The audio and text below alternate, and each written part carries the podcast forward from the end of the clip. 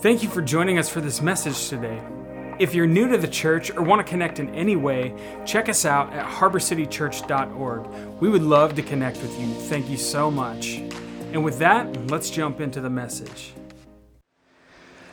Good morning, everyone. I hope you're having an amazing summer. The weather has been incredible, and uh, we just have been enjoying our time as well. Today, we're starting a new series called Our New Normal, and this will be from the book of Ephesians. So, to start off this morning, let me give you some reasons why this book uh, is so important. And this will be a little heady, but hopefully, you'll put on your learning caps and uh, get a little history about this book of Ephesians.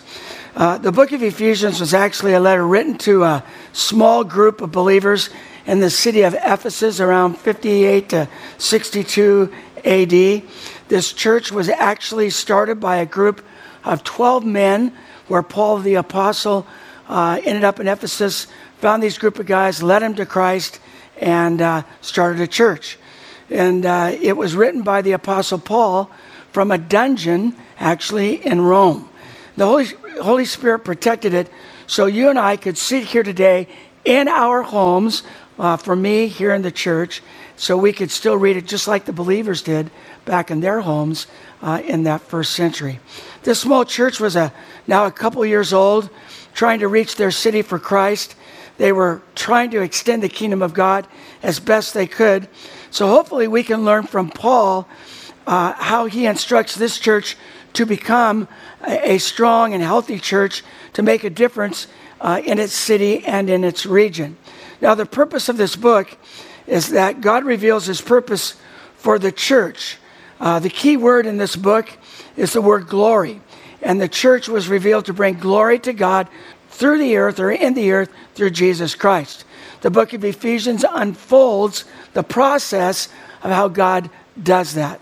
Now, this book is divided into two parts, and hopefully, this will help you as you're reading through the book of Ephesians over the next number of weeks.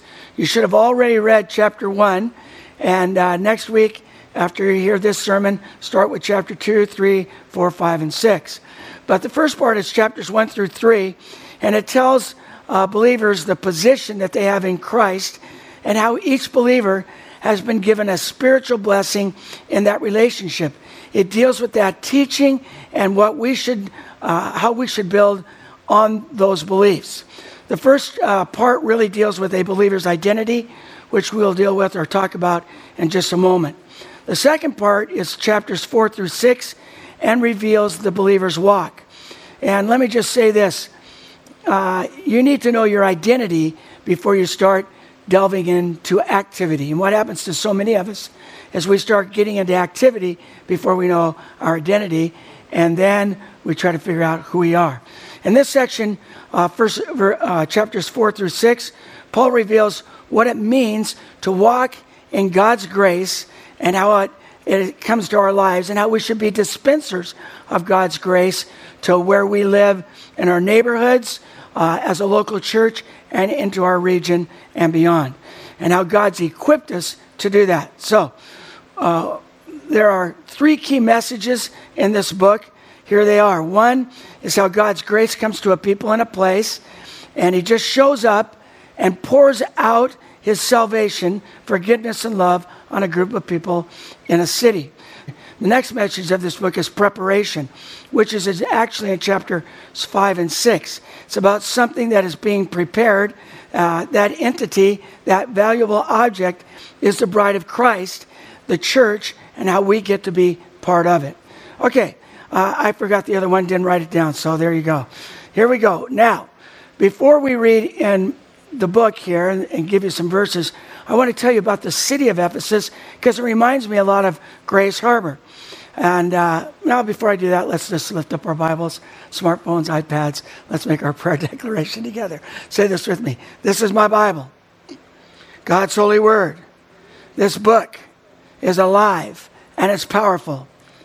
I read other books, but this is the only book that reads me. There are many opinions, but this is the only opinion that counts. Today, I declare by faith, I can do all it says I can do. I can be all it says I can be, and I can have all it says I can have. Today, I ask the Lord Jesus, the living word, to take his written word and personalize it for my life so I can leave here changed or stay here at home changed by the power of the Holy Spirit. In Jesus' name, amen. okay, now hopefully you've been reading through the chapter 1 this last week. So let me give you some background of the city of Ephesus so that will help you because before you can understand context, you need to, or uh, content, you need to understand context. So, first of all, it's a port city of about 300,000. It had ships coming and going almost every day. It had a great road system, a great river that ran uh, through it, and then that river ran into the ocean and had a, it had a great harbor. It's the main port to Asia Minor, or it was at that time, so it affects all of Rome and uh, all of the bigger cities and bigger countries of that time. Uh, it is a merchant city, which made it a global center for banking. It's a metropolis of refined culture. People wanted to move to this place because it had everything you could think of. It had theaters, dancing, uh, art, music, and sporting events. It was a tourist town with lots of things to see, lots of things to do, and people just like to go there to enjoy the ocean, somewhat like we're seeing today in our place. Ephesus has more writings about it than any other city in the New Testament, which include the book of Ephesians. Almost all the writings of John were written from Ephesus when he wrote most of his books. And also, 1st and 2nd Timothy uh, was written by Paul to Timothy, who was the pastor of this great church. So, this city, above all the other cities in the New Testament, Ephesus gets the most attention and has the most writings. Also, this city was known as the great city of Artemis, or another, uh, another word for it was Diana.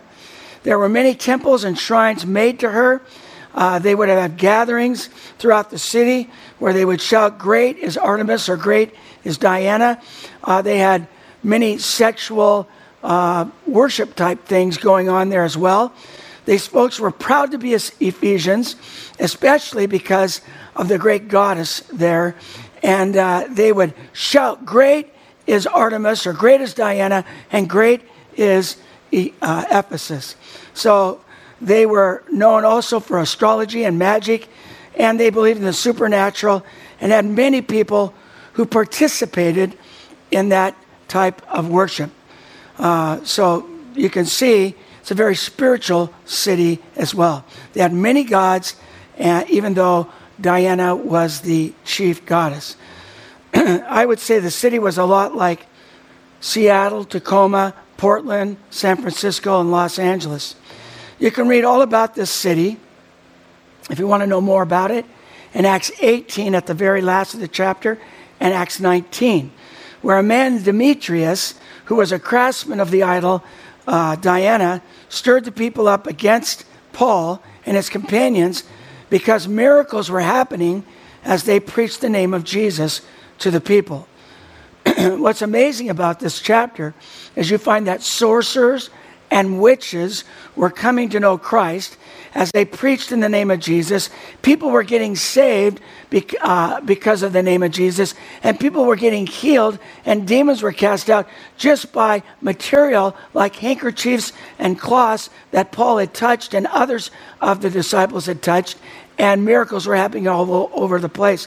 So much so that witches and warlocks and sorcerers brought their books of incantations to a public square where they had a fire there and threw in uh, their books and burned them that were worth thousands upon thousands of dollars. And how many know God does amazing things when you let God take over your life? And that's what these guys did. It wasn't popular to be a Christian. Obviously, Demetrius stirred up the city and he begins to cause others to suffer for Christ. So he comes after Paul more than anything. But here's the, this church that just started. There are no temples for the church to worship in. There's temples for Diana, there's uh, temples for uh, Jewish synagogues, but no place for the Christians to worship. So, guess where they, they worship? just like you and I today, they worshiped in their homes. So they, they have a gathering place uh, uh, in their home. I, I, hope this sounds familiar. That's why this book is so good. That's why we're calling this our new normal, because it's not about where you meet or uh, what, what the building's about. You need to remember wherever we go, that's where the church goes. So, uh, what you will find as you read this book is that it's more about individual Christian practices and not about corporate gatherings like maybe 1st and 2nd Corinthians would be. There's only house to house church going on in the city for the first couple years. So this book is deeply profound for you and me because we're not meeting in a temple right now as well. We will be, hopefully. Mark your dates. Target date, September 13th. But until then, through the month of August, we're going to continue to meet in our homes. We are the church as we meet in houses today. We are the church as we meet in the parking lot next Sunday uh, at, on August 9th at 11 a.m. So being a Christian in Ephesus was about individual practices. So the question is for you and I today, how are your individual practices as a Christian, as a believer, still taking place in your life? Whether you go to church in a building on Sunday or whether you have church in your house or at a parking lot, are you still doing the individual practices that God calls us to do? Okay, now let's look at where Paul starts with this new group of believers as they're meeting in the home because as as they have a new normal, so should we have a new normal. Here's the foundation of this church in verses 1 and 2. This letter is from Paul, chosen by the will of God to be an apostle of Christ Jesus. I am writing to God's holy people in Ephesus who are faithful followers of Christ Jesus. May God, our Father, and the Lord Jesus Christ give you grace and peace.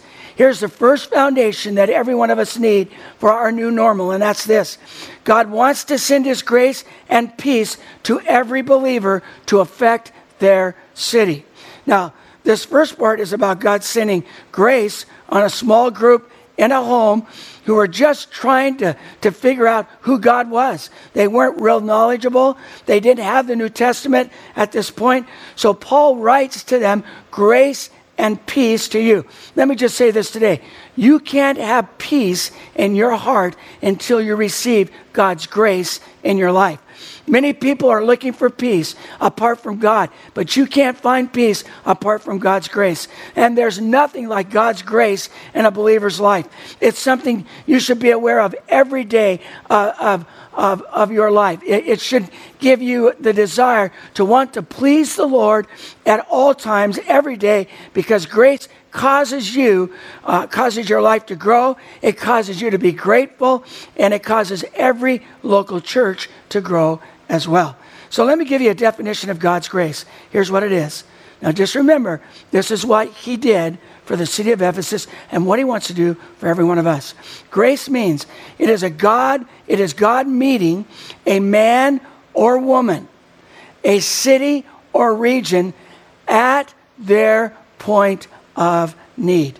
Coming to a person or place to bring them aid, to help someone when they cannot help themselves, to give them favor when they uh, are unfavorable. How many have ever been there? And yet He gives us favor. In essence, grace is God sending His Son, Jesus Christ, to aid humanity, and in this case, the city of Ephesus. And in our case, the region of Grays Harbor, and every city and town that occupies that region.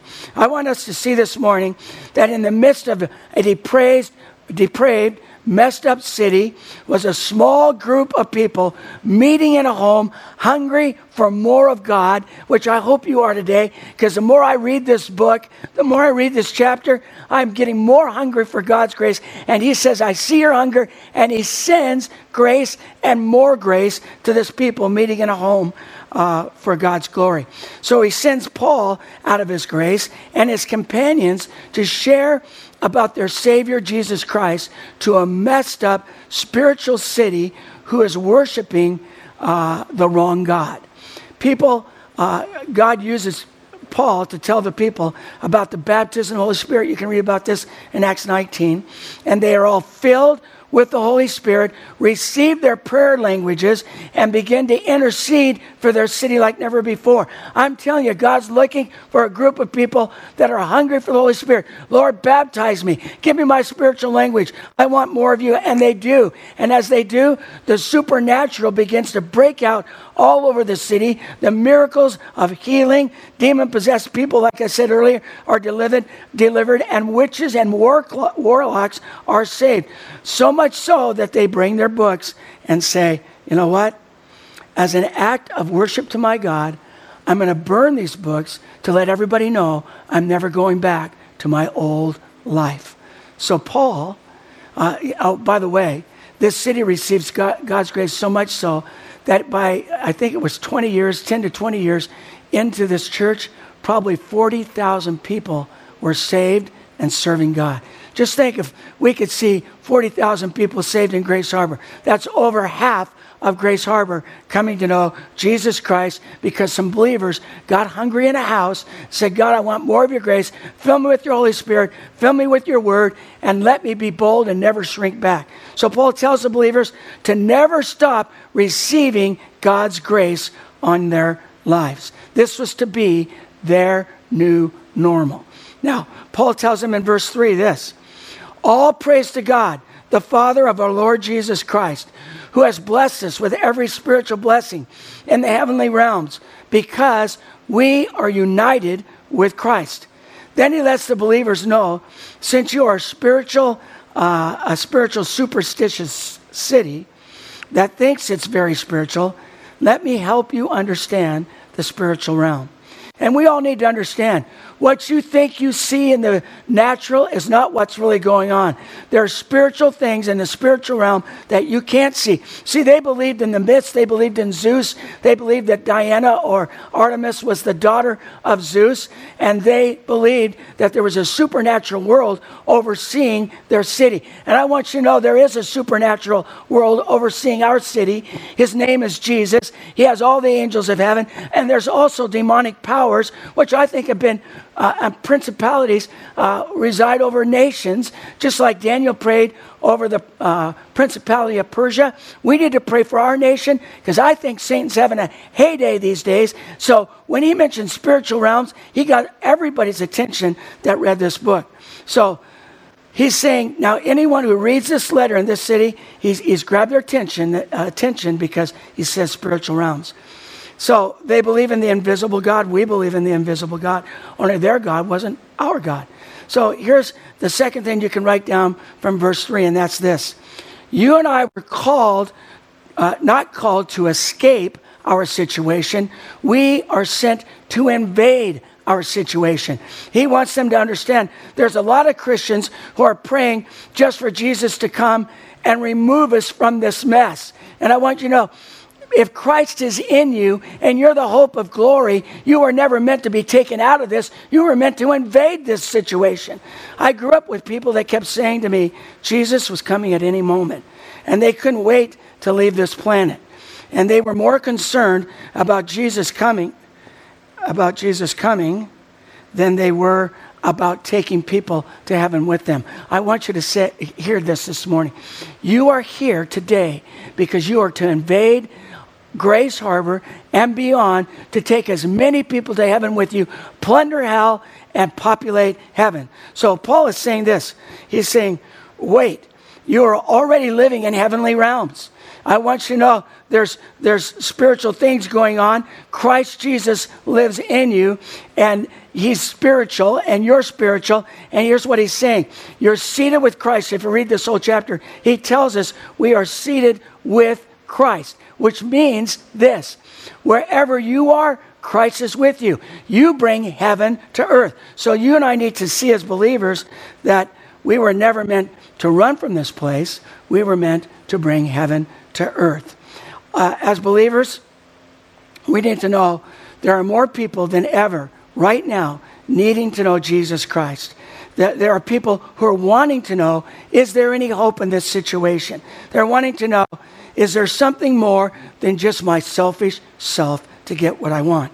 And we're not called to escape this place, we're called to invade this place. So Paul wants these believers to know and understand and begin to practice well, that, they, that, that they know that they're already blessed with every spiritual blessing in Jesus Christ. And that's why Paul prays these verses. Look at these verses 16 through 23. He says this I have not stopped thanking God for you. I pray for you constantly. Are you praying for the Church of Grays Harbor constantly? Are you praying for the church uh, in our nation constantly? Are you praying for our nation or believers? He's saying, I'm asking God, the glorious Father of our Lord Jesus Christ, to give you spiritual wisdom and insight so that you might grow in your knowledge of God. I pray that your hearts will be flooded with light so that you can understand the confident hope He has given to those He called. His holy people who are his rich and glorious inheritance. he's telling you, we are God's inheritance. He is our inheritance. I also pray that you will understand the incredible greatness. I want you to get this. I want you to understand the incredible greatness of God's power for us who believe Him.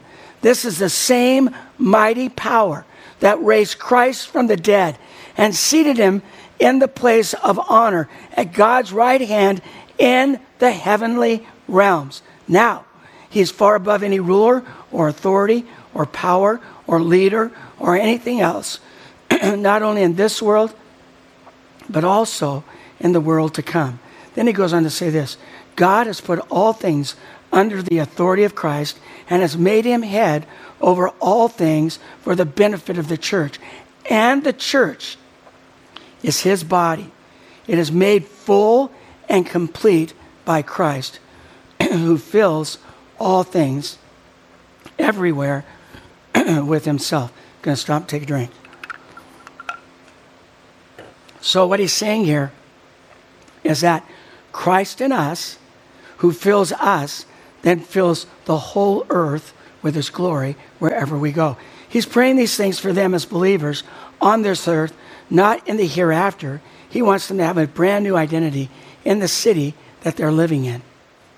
A city that is filled with idolatry, witchcraft, sorcery, and supernatural signs from a demonic world. He wants it to be invaded with the presence of God wherever they go.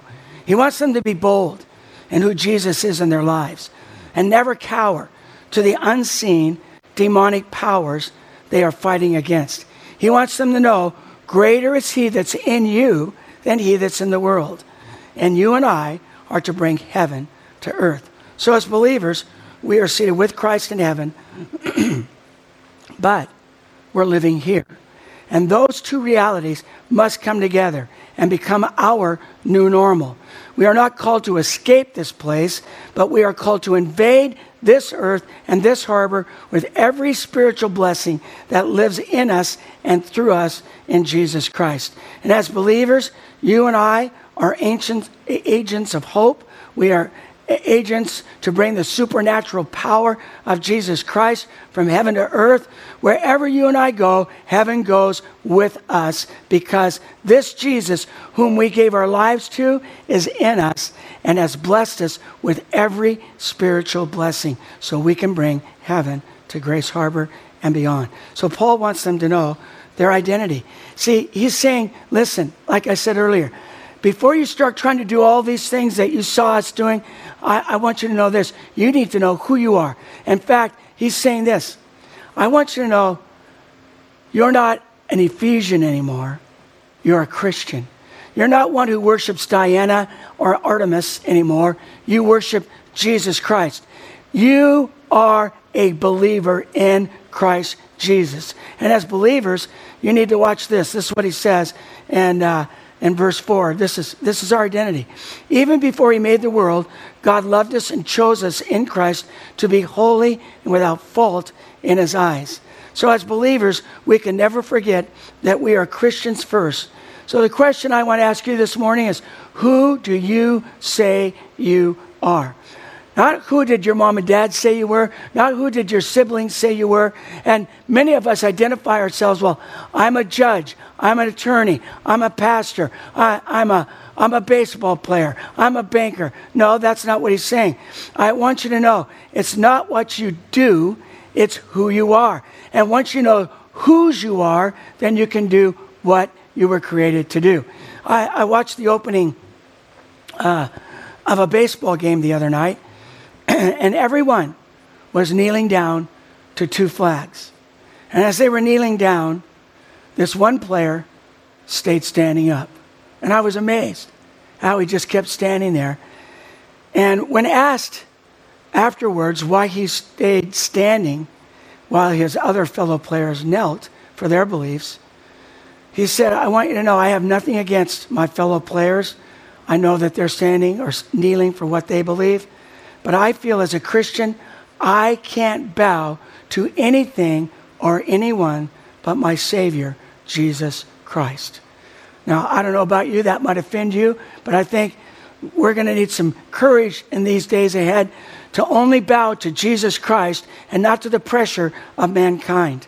So this man knew his identity. He wasn't giving in to peer pressure, media pressure, or even job pressure. He knew who he was in Christ. And just like Shadrach, Meshach, and Abednego uh, in the book of Daniel, he couldn't bow, bow down to an idol, to anyone or anything but his Savior, Jesus Christ.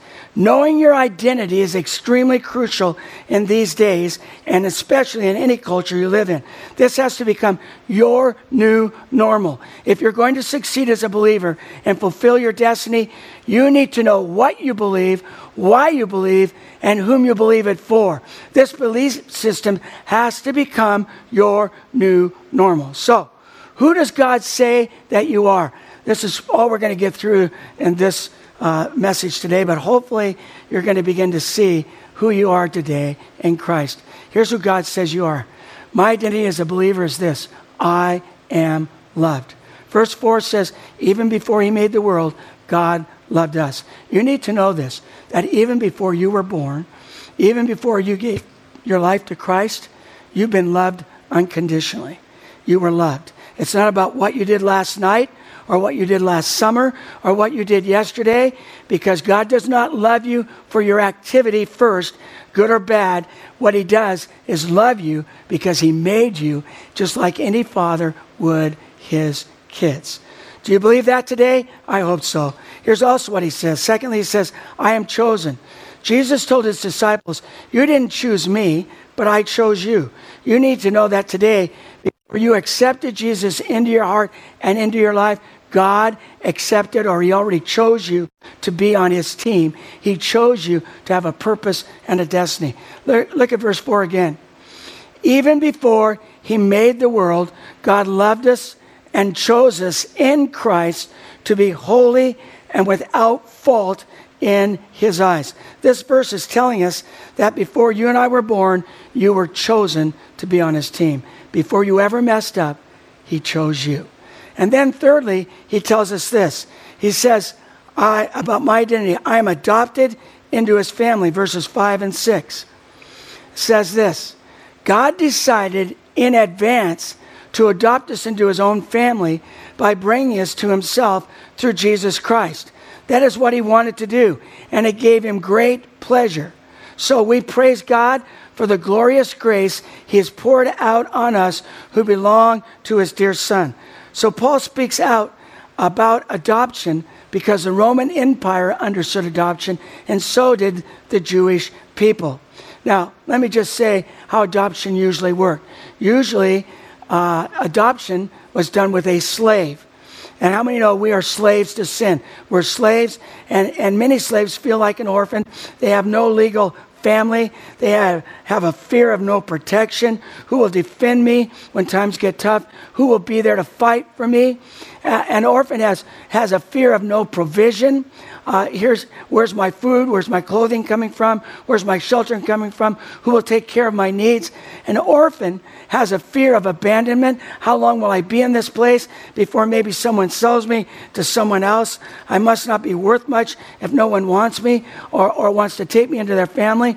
they fear uh, uh, of having a place or family to never belong to. Orphans don't have much affirmation and they don't have much encouragement until, I want you to hear this, until God's grace shows up. Until all of a sudden, one day, God was thinking of you and He showed up in your life. And he said, I'd like to bring you into my family. I'd like you to be part of me. I will protect you. I will provide for you. I will never leave you. I will never forsake you. I will help you discover your purpose and the reason I made you. And what happens is this, the, the first thing you can write down here is one's identity was changed in a day. See, three things have, I, I, I know what happens to a lot of us that we get married and we say our identity should change, but truthfully, it takes a long time before your identity change and you become one in marriage. But here's what happens with adoption.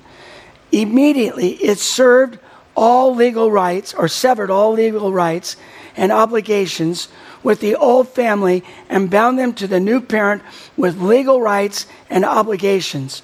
In other words, everything that was in my past is now gone, and I have new legal rights, a new obligation, and a new family. Number two, the adopted child becomes an heir of their new father's estate.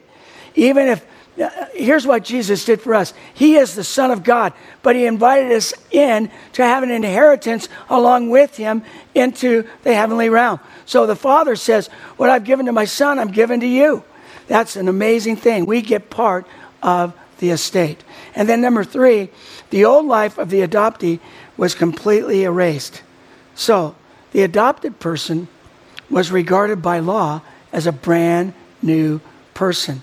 They were given legal papers that granted them Roman citizenship. And in that case, uh, if they were adopted by Romans, and uh, when that happened, with it came the privileges that citizens of other countries did not have. Now, when you receive God's grace, when you receive God, Jesus Christ into your life, God the Father looks at you and me as brand new people.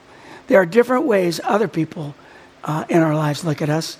People, some people don't want you to forget what you used to be, what you used to do, what you were known for, and they will ri- remind you of your past so they can feel better about their present. But I want you to know that's not who you are in Christ. And then uh, there, there is the perception uh, you have of yourself.